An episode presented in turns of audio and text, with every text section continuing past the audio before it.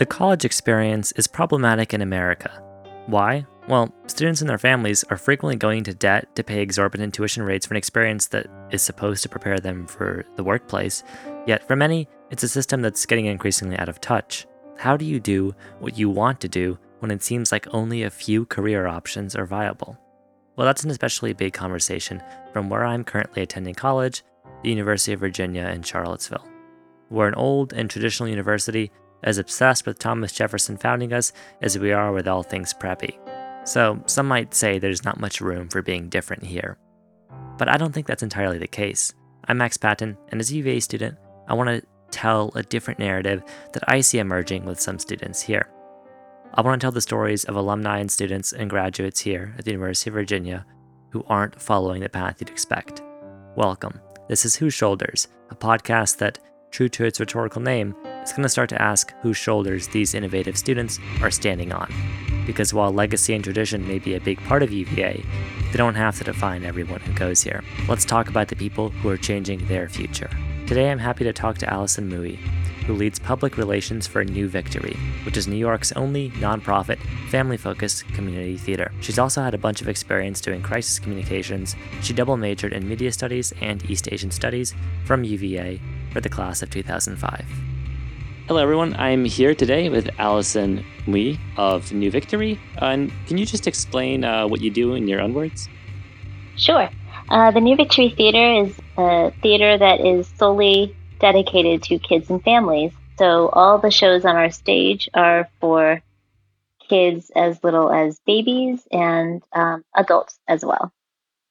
And you do public relations for them, right? I do, yes. So I'm the director of PR there. And so it's my job to um, try to get stories about our venue and the programs that we run, and also get critics in the door to review our shows. Okay, so the New Victory is owned by an arts nonprofit called the New 42, and it was um, the organization that revitalized 42nd Street. So from the in the 70s and 80s, most of the historic theaters on 42nd Street had turned into uh, triple X theaters, or or they ran uh, like D list movies. So you know, so the polar um, opposite of what you're doing.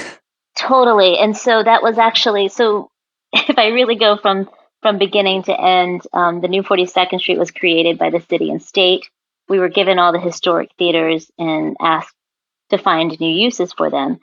But in a sort of defiant move to show that uh, New Yorkers and even New York families could once again be welcome on 42nd Street. We create we turned the worst of those theaters, the Victory, um, which was actually the only theater that was solely dedicated to triple X porn, which uh, you know I'm not a porn aficionado, but it was just the worst of the worst, and they ran constantly, and so um, people were like squatting there. There was there were you know, from what I've heard of the stories, like people would walk in there and find used needles, and it was just a really gross place.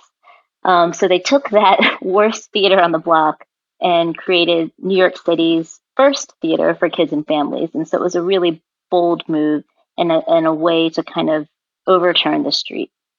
And then the leadership of our organization actually gave Michael Eisner the tour of the Amsterdam Theater and convinced him to uh, renovate that theater into the new Amsterdam, um, which you know was such a big deal and um, obviously really changed the whole neighborhood. So. Yeah, and I think the mission yeah. these theaters are doing is also something kind of great to see in a city where you know you don't always think of it as being a family friendly environment by nature, like you just said, but yeah, uh, yeah. New Victory previously being triple X porn. Mm-hmm. Um, yeah. But I guess on the topic of family and kids and growing up, let's rewind back and just um, start with you growing up. What did you uh-huh. think you were going to do? I had no idea. So, I, you know, all through high school and even into college, I just did a lot of generic leadership things, right? It's like, oh, you're in student government, or um, at Virginia, I was on the guide service. And so it was all sort of I didn't have a real clear idea of where I would end up, and so I, I don't know that I could even tell you what that would be. but you were definitely like an you you were doing well, like academically and just in school. Yeah, I was doing okay. I wasn't the best student. I, I kind of, yeah, I always did just enough. I felt like I understood. You know, I was like a B student, and even even at Virginia, I don't, I didn't get the best grades, but I I knew that I could excel at, you know, all the extracurriculars.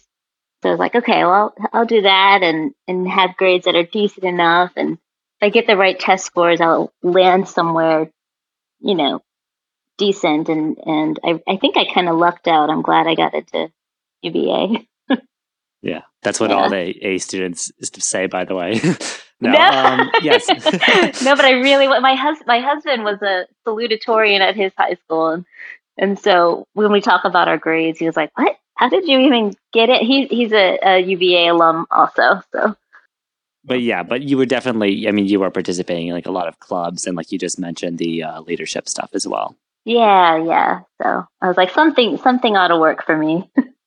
You're uh, from a Chinese American background, so mm-hmm. like, how did that factor in? Just you know, when you were growing up, just childhood, going to college I don't know if there's I don't know if there's anything to distinguish from that, but obviously, you know, not everyone yeah. has that background. So how did that I mean, did you ever think about that?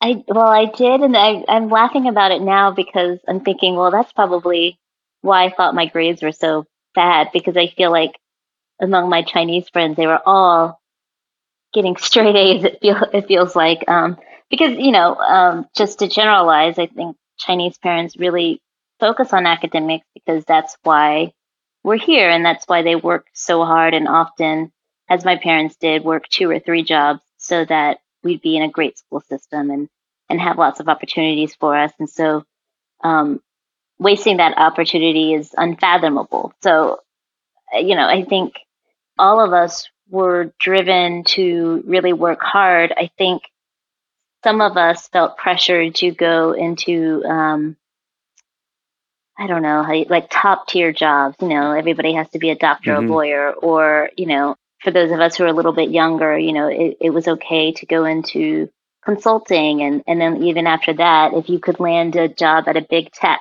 you know, something that was eh, like all the jobs had to end up being pretty um, brand name. Lucrative. yeah. yeah. Well, not even lucrative. It's almost, it's almost just, um, almost notoriety over real. salaried, right. right? Yeah. Yeah. Just, yeah it's like okay it's it's um, measurable. And so i think for a little while my parents sort of struggled with like what do you do? Where are you? What does that mean? You know so um, but I, they've come around since then.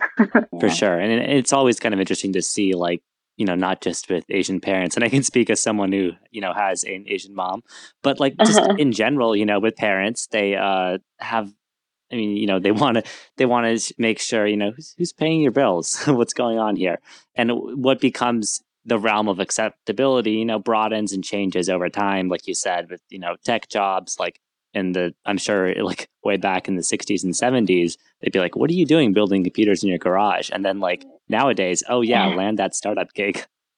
That's right. Yeah, and I think um, I think I think it really stems from worry. You know, I have two kids now. And I, it's just you always want, not that you want their life to be easy, you just don't want them to deal with hardships. And so you, especially when they're young, as mine are, you, you're trained to think for them in so many ways. And I can imagine that that gets harder to let go as they get older.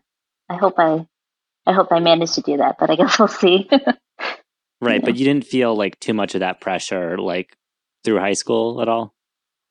I feel like I was already sort of setting my own path in that I was doing a lot of performing arts, doing a lot of theater, which was already non traditional.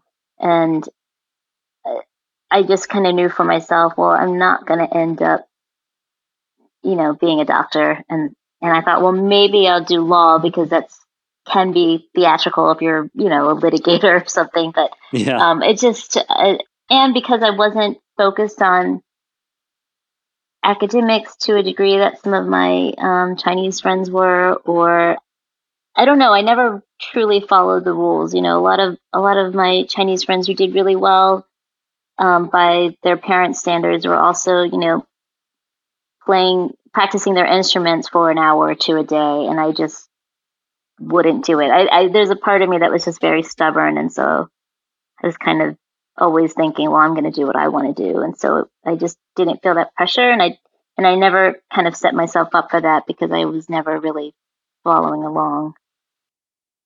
Doing your own thing with theater, like, where do you think that came mm-hmm. from? Like wanting to be with the theater kids and like, and, and to be in that group? Yeah, I, it, it happened by accident. The, the irony is that I um, got into our county's math and science school. And because of the way that the the busing worked. I mean, not you know, not busing is a as a term like you know Kamala Harris mentioning it at the debates last week, but because of the way that busing worked for the Math Sci kids to go back to their um, districted neighborhoods, we were sort of you you had to do you had to stay at the school in the after school hours. I think I kind of wandered into an audition at one point and because I didn't know how to prepare a monologue, I created a character and made something up. And then the theater teacher said, Well, where did you get that from? And I said, I made it up. And then she was like, Well, that's great. And so then she turned me on to oratory and forensics. If for people who used to do debate or or um, forensics out there, I, I got into that. And then she sort of introduced me more to traditional theater too. It was like, okay, well, you know, I had asked for a monologue and, you know, you could find that by reading these books. And then I started reading plays and then I started just paying more attention to theater and then just really fell in love with it. And now that I'm talking about it, I guess my parents really, I think they always really loved um, movie musicals. I think as they were learning English, they could really appreciate movie musicals because of the songs and mm-hmm. and if you think about how musicals are told, they are somewhat broad, or they were traditionally. And so I think they were easy for them to understand as they improved their English. And and of course now they're very fluent. I, you know, if you talk to my mother, you wouldn't even know that she was Asian. But it's just as we were growing up, they always um, showed those things to us, and so there was a lot of just connecting the dots, I think, in high school. Like, oh, well, yeah, I could, you know, do that on stage also. And then I just, yeah, I got really involved with the theater kids and, and really felt like I found my tribe. And yeah, they were great people and so fun to be around. I remember sitting in my um, guidance counselor's office and and I was so focused on like the forensics and debate scene. I said, well, do colleges have something like that? And she's like, well, not really. But you could always start a club. And that's one of the great things about UVA is that all of their activities are student run. And so if you wanted to create something, you could. And so that was really attractive to me. But at the time, I really thought I might even pursue uh, theater arts. I was I was looking at NYU and Carnegie Mellon and, and other schools that had great theater programs. And Virginia was not on my list, but then I ended up there because it's just more affordable and that was it. I kind of had, I just fought with my parents about it. And they were like, they were just saying, well, if you want us to help you with your tuition, then you have to go to Virginia. And yeah, all right. And so I kind of resented it at first, but then once I got there, I, I really got my place and, and I'm so glad that I went there in the end do you realize that there were other people who were, you know, like organizing debate or drama or theater productions as well? Well, I let go of that pretty quickly because a, a high school friend of mine, he found out about, he saw, uh, I think, a like a poster or something, a flyer for the Whethermen, and said, "Hey, Mui, you should you should um, audition for this. I feel like you would do really well." And that's a comedy improv group, right? Yeah, and so it's um, UVA's improv comedy group, and and I said, well, what do you have to do? And he's like, well, I guess you don't have to do anything. I said, yeah, that's true. So I just went and it was so much fun because maybe this is why I didn't do well academically is I, I just was really lazy and, and, better about it now as an adult that would just mm, always procrastinate and not prepare. And so this audition was like a dream scenario for me because you could just walk in blind and that was to your advantage. so, and so that was really fun. Um, and it didn't even feel like an audition. Like they just ran us through a bunch of scenarios and you just had to go with it. And, and I had such a good time. And then I got in, and it was, it that was surprising. And then it was like, okay, well, let's see what this is about. And the Whethermen, that wasn't just like a, I, I don't know what the proper term for this is, but you know, like a first year stint. Like that was a thing you did kind of like. Yeah, that's college. right. I, um, it was really neat because I was the only person in my class who got into the Whethermen. And so I then found myself hanging out with, you know, second years, third years, and fourth years. And I just felt so cool. In yeah. Your, like li- literally in your year? Yeah, in my wow. year. Yeah. Well, first, uh, Whethermen were small. So for the whole school, there were only, at the time that I was in it, like it just wasn't a big group. So it sounds it sounds cool, but it's like you know they weren't taking that many people to begin with. Um, and there were some grad level kids in, in the Whethermen too, like people who had just left, but some of them had stayed to do graduate work. And I guess they really weren't still on the team, but they were just around. And so as a first year, then I got to hang out with, you know, older students. And I just, that, that was really just neat, you know. And um, of course, I was still close to my dorm mates and everything. So I just felt like, oh, wow, I'm really experiencing different sides of UVA. Yeah, and you can see people who have, you know, are more like just older and more mature than you and have kind of gone yeah. on their own paths already. You, I mean, I think having third and fourth year in normal terminology, junior and senior year friends is a really valuable asset in college. Very cool. And on the academic side, uh, you were doing uh, media studies, right? Again, I wasn't the best student. Um, yes, but I did. I did media studies. Yeah, and I loved it. It was great. And what drew you to that? I remember really wanting to get into it. I remember like w- working really hard on that application and I'm just very goal oriented. And when I had read about the program, it just sounded cool and it sounded the most current and uh, or um, and I think in some ways it sounded practical because you know it's like oh I I study history, I study English, and I'm like, but what does that translate to? And so when I looked at the media studies program, right. I said, oh, well, I could see myself having a job in media. Let's do media studies. I mean, it was very superficial thinking, but um, once I got into it, but it was like new back then too. It, it was, and it was brand new, yeah. And and so I also really like that. Oh yeah, I was just saying, like you're the um, you know, same uh class year as our last guest, uh, Kennedy, uh, class of 05. So I'm sure it was a very like it was pretty small and tight knit back then as well, like the, the whole media studies program. I don't know if we were the second or third class. It was really small. And what was really cool about it is that we all pursued different paths. Some some of the people who applied for media studies already knew what they wanted to do, whether that was, you know, film editing or I think we had an animator in our class. You know, there were some people who had very specific goals and just kind of saw UVA as a stepping stone towards like a, a, a true professional track.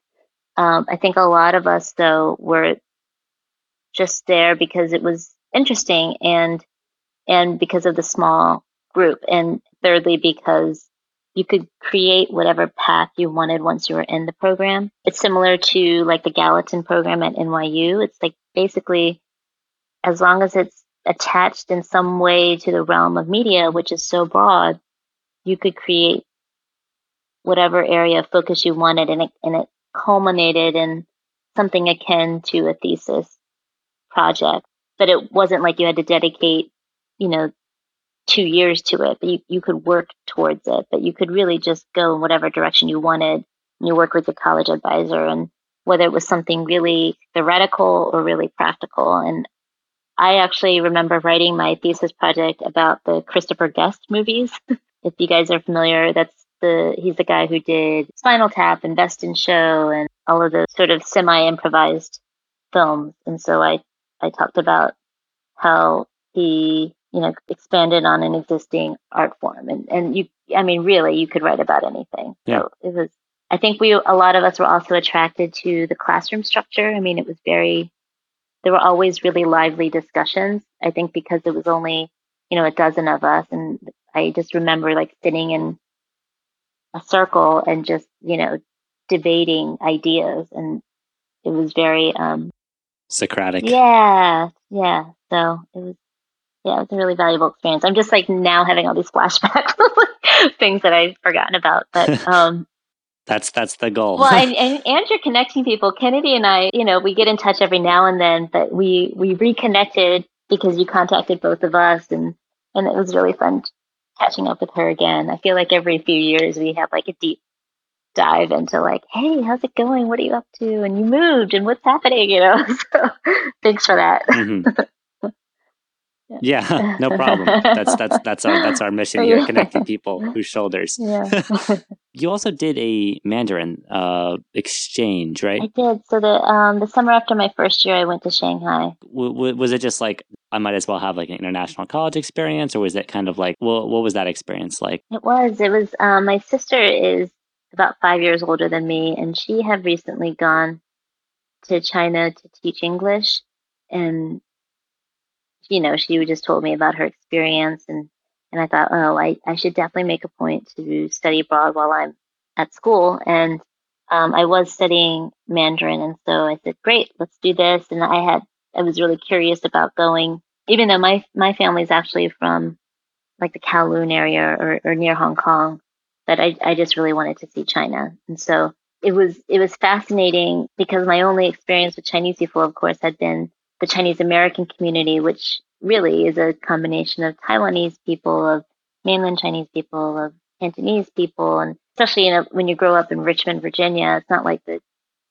Asian community is huge, and so so you're throwing yeah. a lot of different you know ethnic groups together and saying, well, at mm-hmm. least we're all Chinese, you know. so yeah, we're yeah, and so which happens to be like a giant landmass. Exactly, yeah. yeah, and so it was really exciting to be in Shanghai and and learn more about oh what a Chinese experience for Shanghainese people and and I used to love taking um, cabs in Shanghai and in my very rudimentary Mandarin, you know, they would ask me and like, oh, like, what do you think of the new president? Because of course, at the time, you know, Bush seemed like a really controversial figure on, on the world stage, and so it was just kind of interesting to to see the kind of questions that they had for, you know, my friends and I as as Americans.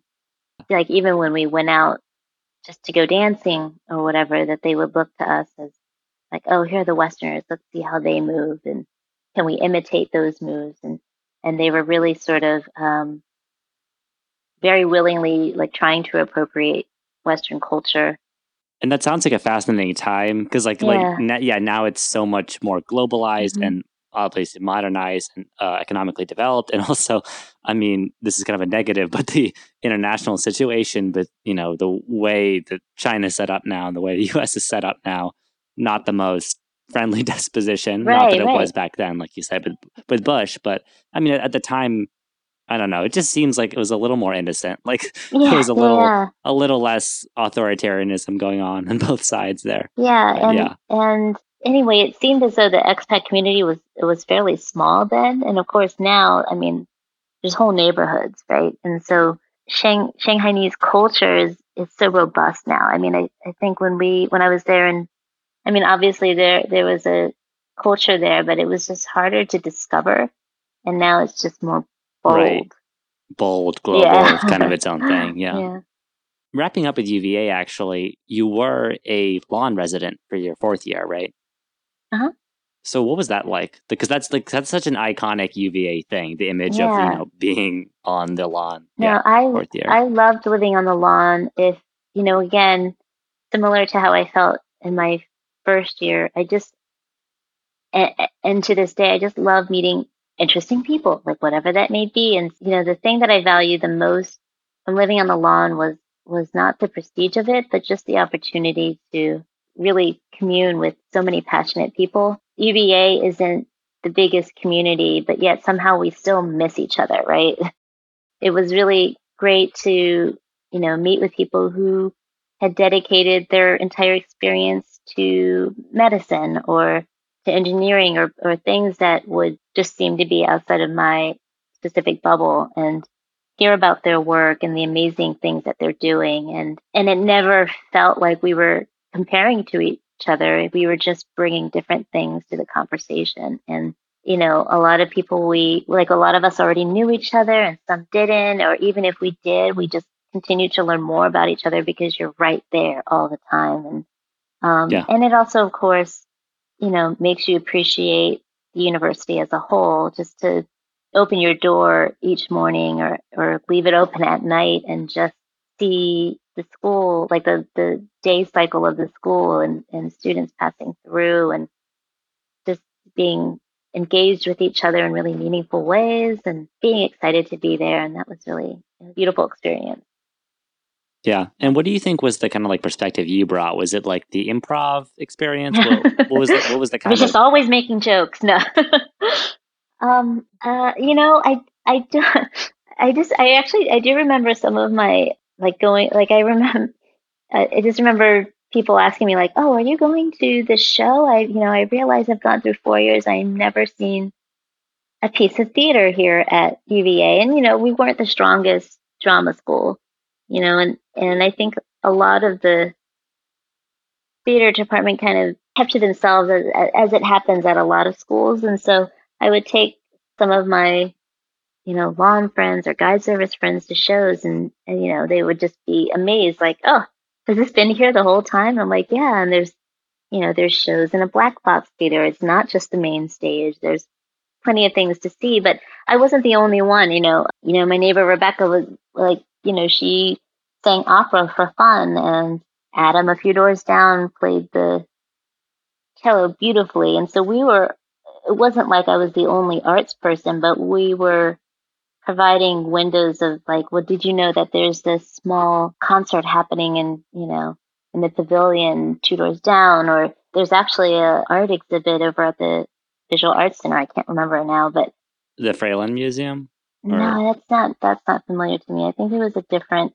There was an annex. At the, like by the time I graduated, I think they were building something, and so it was like in a like a really nice trailer, like not a trailer, but like a it was like a temporary building. Portable. yeah, building. while they were constructing, yeah. I guess what you just said, but uh, you know, it was just it wasn't just me. That was what I'm saying. Is you know, yes, I I think I helped provide some insight to the arts, and I don't actually know what I brought to that group. Like I think I kind of lucked out.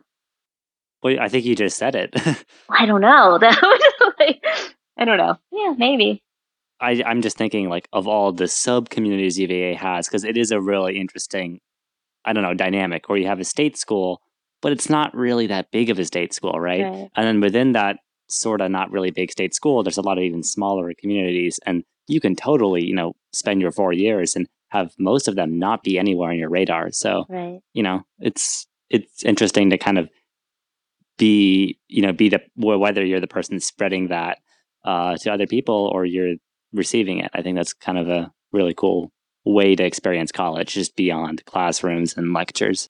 Yeah, it's interesting for for some of us who were in any sort of performative thing, it felt like we were already public facing to a degree. Like if you were in an acapella group or in, you know, theater, there was a different kind of recognition. Whereas, you know, some of my good friends who, you know, they were they were architecture students who were mostly in the architecture building and and might not have had that visibility were bringing just as much meaningful work and experiences to conversations and mm-hmm. yeah yeah especially architecture students those guys they have it rough yeah they have like their own mini campus and they're just heads down and they don't working. see the light of day right, too often exactly. yeah. yeah my one of my college roommates was an architecture student and i used to just do work and study there because it was such an interesting atmosphere to be in because it is so intelligent, but also so creative and so um, just so tactile. I mean, I feel like, especially yeah. at a liberal um, art school like UVA, you don't see that much, you know, tactile work being done. And so it was really cool just to be in a place where you could see something develop from beginning to end, you know, like glance at that model on that table yeah. there, and then suddenly it's this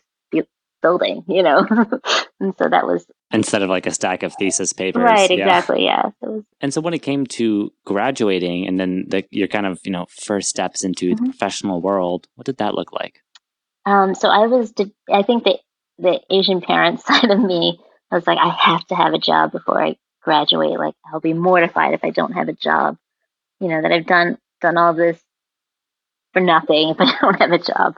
So uh, I applied to a real breadth of communications jobs. So I guess I get I had somewhat narrowed it down, but I was looking at advertising and public relations and some other like you know somewhat related opportunities and I got a job with a PR firm who I just, you know, in my mind, I was like, oh, it's a PR firm. I'm going to apply. I don't really care what kind of PR they do. And it turned out they focused on crisis communications. And one of their biggest clients at the time was AOL. Even though I had hoped to end up in New York, I ended up in Dulles um, because they had their main headquarters there. Uh, but when I showed up for work, you know, then I kind of really understood the lay of the land and, and realized that we were kind of helping them sort of uh, navigate the end of their company as as it was.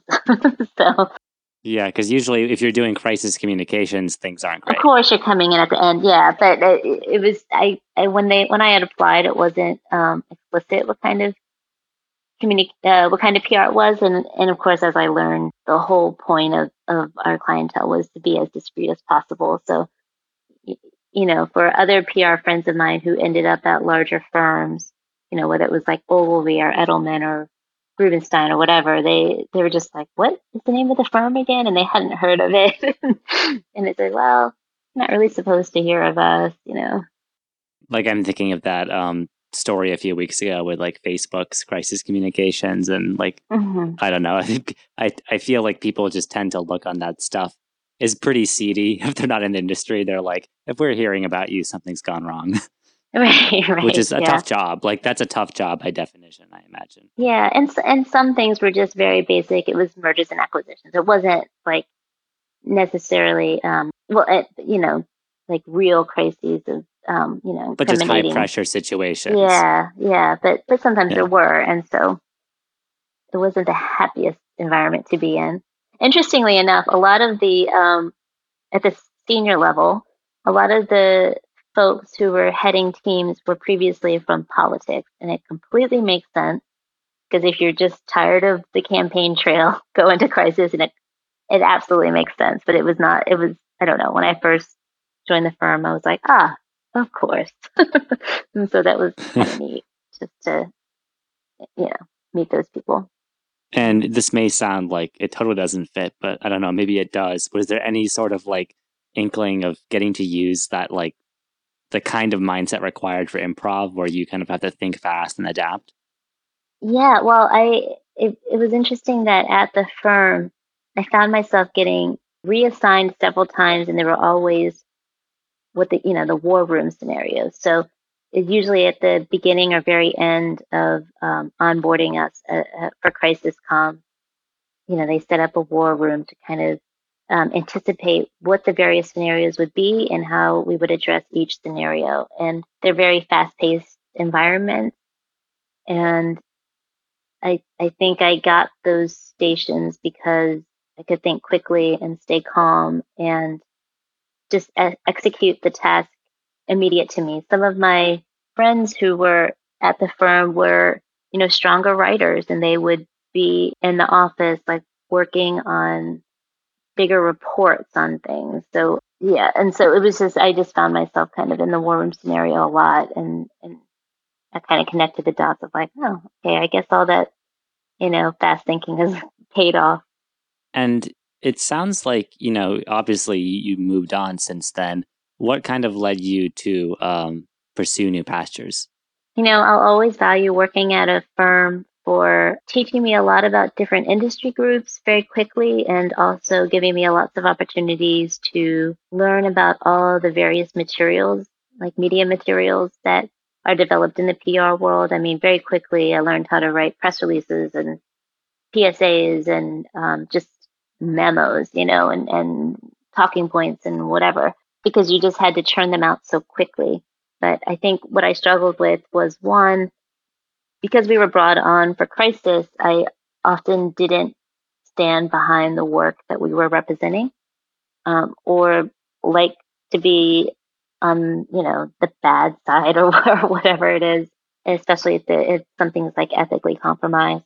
And I also the the hours are intense. I guess because of the war room scenario, those are often really late hours of the night. And so it was just really long hours, you know, grueling work that I didn't stand behind.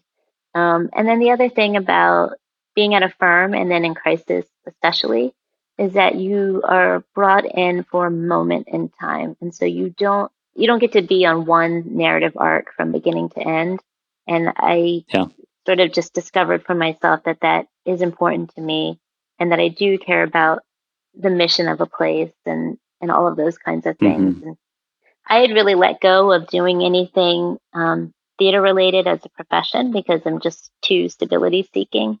So you were kind of split between the more corporate world and the more yeah, I guess the and like the more creative drama world. Yeah, and um, yeah, and I so I actually so I I put myself through a series of informational interviews and tried to meet with a bunch of people. And one of the persons that I met was at the new 42nd Street slash New Victory, and thankfully I had my resume printed out and and some samples with me. But I, I really truly did just meet with him to learn more about um, arts administration. And at the end of our conversation, I let him know, you know, I'm I'm really interested in this, and if any opportunities come up, please let me know. And he said, well, you know, I've really enjoyed our conversation, and I am looking, um, but you'll have to take a a pay cut and a title cut because I'm I'm looking for an entry level position. But if you want it, then it's yours. And so I was like, oh, great, because you know, in New York City is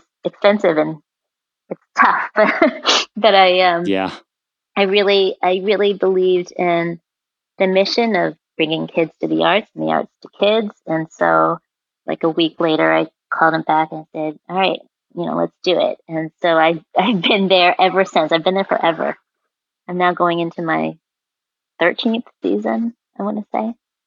And what's that like? I mean, New Victory, the mission, like you kind of outlined at the very beginning of this show, um, mm-hmm. it's more family oriented and stuff. But what what drives you to that the kind of theater environment? The fact that it just is theater, the fact that it's also doing something different in New York? Like, what's what's? I mean, it, it's really great, but like, what makes it so cool for you?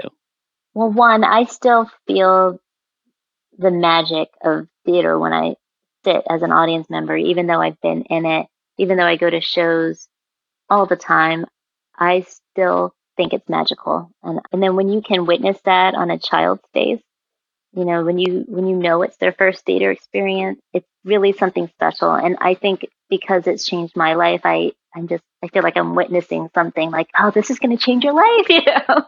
um, and I just I can I can even remember, you know, as an elementary school kid, you know, my first theater experience, just like a local community group, and they did one scene change, and I just kept thinking, well, how did they take us from the outside of the house into the inside of the house? And in hindsight, it's like a very basic stage magic trick, right? But but just that sort of wonder, I I I can't forget it, and that's actually a key interview question we ask anyone who comes to interview at our organization because we need to know that they believe that that theater and the performing arts are transformative and you know they right. certainly have been for me. So. And you get to see the impact of it on people who are you know discovering it for the first time just as discovering the world for the first time. You said it really well because the shows on our stage are actually from around the world. So you know we created a theater for kids and families at a time when they they there weren't many of them in the nation. And so instead of trying to always produce work, um, because a lot of performers, especially New York based artists, you know, when they dream of making it in New York, they're not thinking of kid audiences. And so we, our programming department, our artistic department, travels around the world and finds shows from everywhere, whether it's a circus from Africa or jugglers from Korea or whatever. And bring them to our stage and they're with us for two to four weeks at a time. And we do about 15 shows in a season. And then we have a summer series that focuses specifically on New York based dance. And so year round, we're just always bringing in artists from around the world, and um, and in my position, I get to talk with them, and and that artist side of me just loves those conversations because you know I'm, I'm digging into well, what was your intent in creating this piece? What do you hope the children walk away with? Was this show even created for kids? Digging into those ideas are things that I'm really drawn to, and then sort of translating it to the consumer audience is a lot of fun. And yeah, I just feel really lucky. Yeah, and it's like taking advantage of, you know, the vibrant, really like diverse aspect of a city, but presenting it in a way that kids can partake in because usually like like we've kind of gone over that stuff is reserved for adults just for various reasons but this kind of is an opportunity to bring it to a totally different demographic oh absolutely I, one of our one of our um, mission statements is also to reflect the city we call home. I mean, yeah, as you said, New York is so dynamic and so diverse. And so that really pushes us as far as, you know, telling really different stories so that the kids see themselves on stage. But we are also actually, we recognize that, well, we can't just present international work because the American experience is so specific. And so we created a new work development program called New Victory Lab Works. Artists who create work for adults or all ages is through this sort of residency program.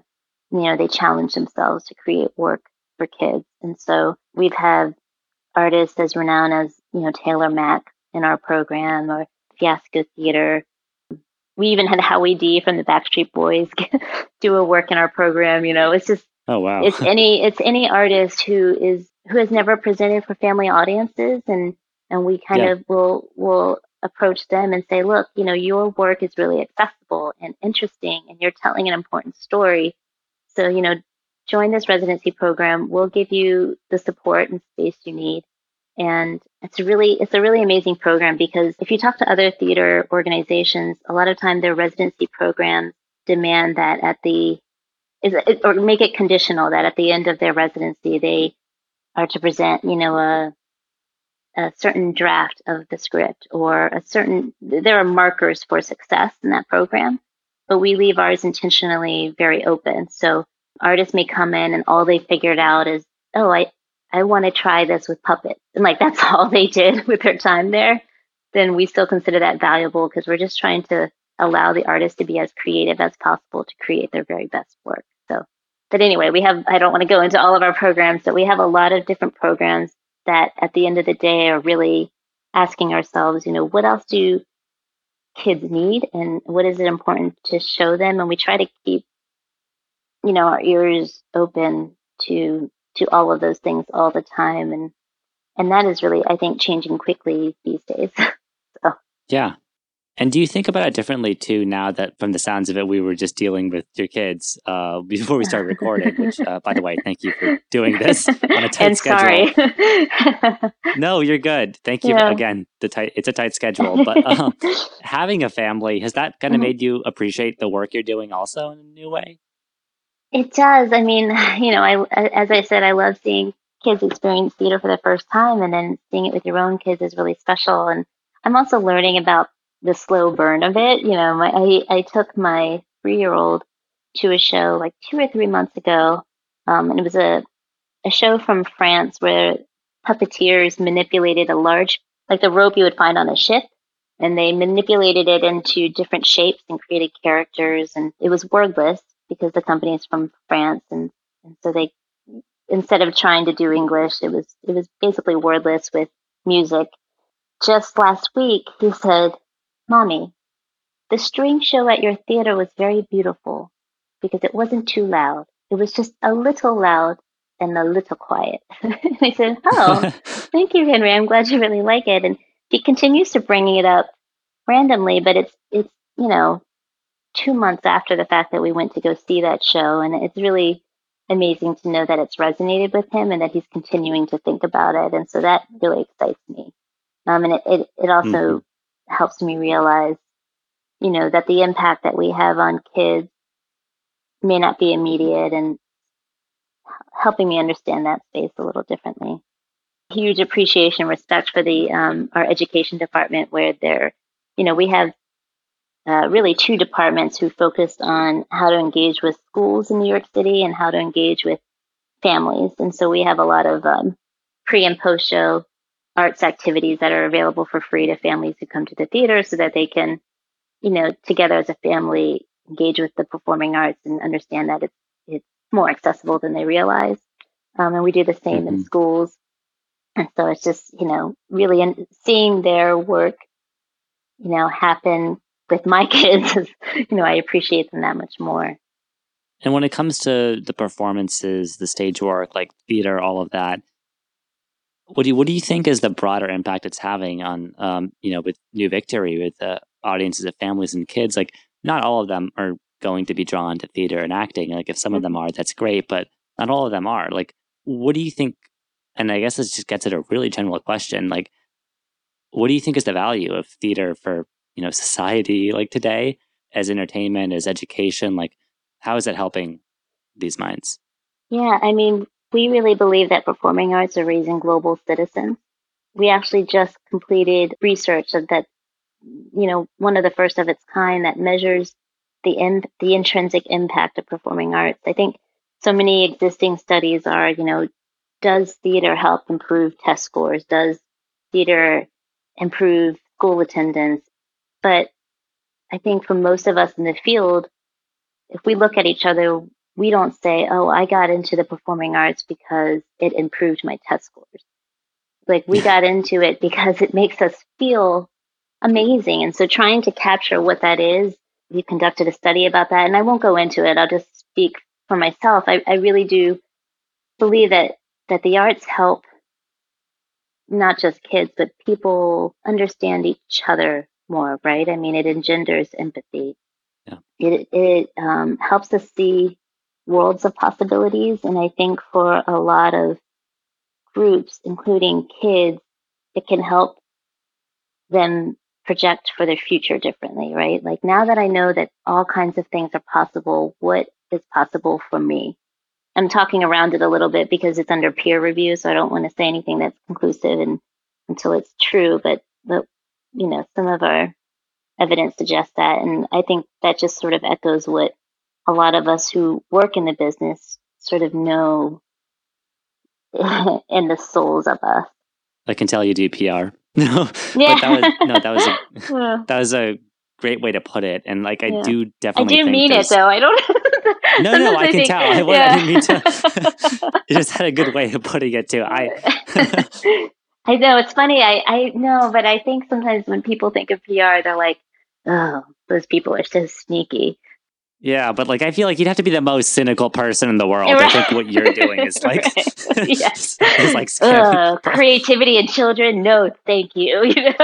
yeah, yeah. I mean, it's an easy thing to sell, but the way you sell it too, I think, also like really puts it in perspective. Because like, oh. you know, not every not everyone does get get it right away. Like, Right. You know, right. what are my what's the point of this? But what's the point? Well, and it, I think I think sometimes it just seems like a lot of work. You know, like I, I I have to push myself to say like, no, we're gonna we're gonna make the trip to see the show. Usually, the performing art, arts are at a city center, and so for so many families, that means a trip of some sort, and you're trying to time everything so well. Like, can we get in time to eat? Can we fit in a nap? Can we still make it to the show without a meltdown? You know, I, I get it, but to any of the parents who are listening, like just go for it. It's worth it. Even if it's just once on the holidays every year, go to the Nutcracker, does, you know, whatever it is. Um, yeah. I do think it's, it's valuable just as an alternative to movies and other things. Yeah. Right. We're like in an age of like, you know, people worrying about kids always being on like smartphones or iPads or whatever, mm-hmm. and like empathy being a lost skill, you know, theater and I guess like tangible things in that way really do matter.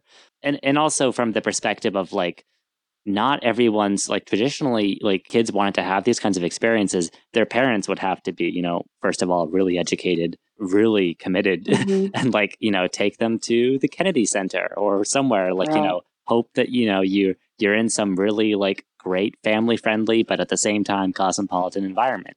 I think with, you know, efforts to have local but also international theater, you're able to bring that to more people because mm-hmm. I think that's kind of like I don't know, that's the best thing you can do because not everyone gets to have that experience.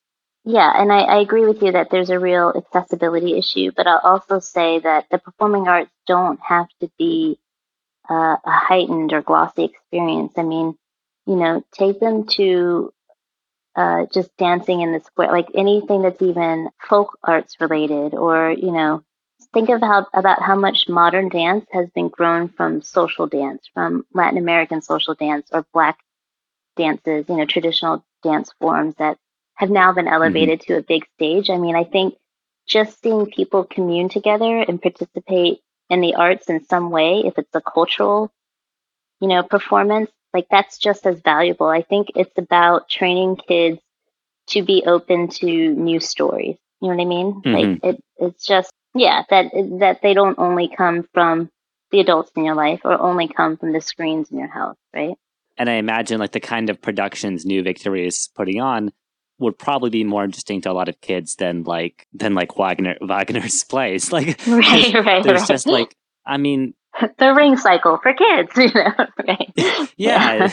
Instead of six hours, it's four hours. Right.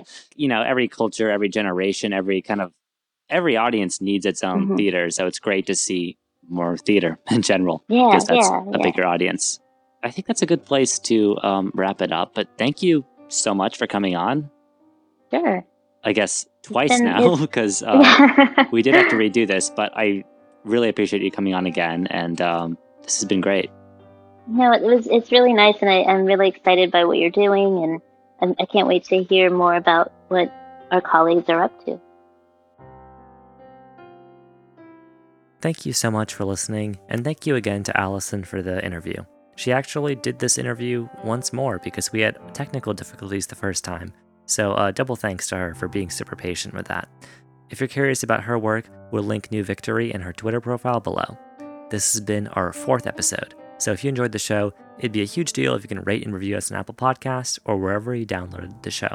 You can also subscribe to us in whichever podcast app you prefer, whether that be Apple, Spotify, Google, uh, whatever you want. Overcast is a great one if um, you're looking for new ones.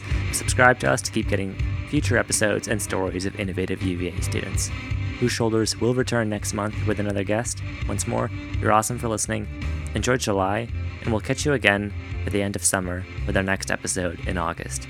Stay safe. Thanks. Peace.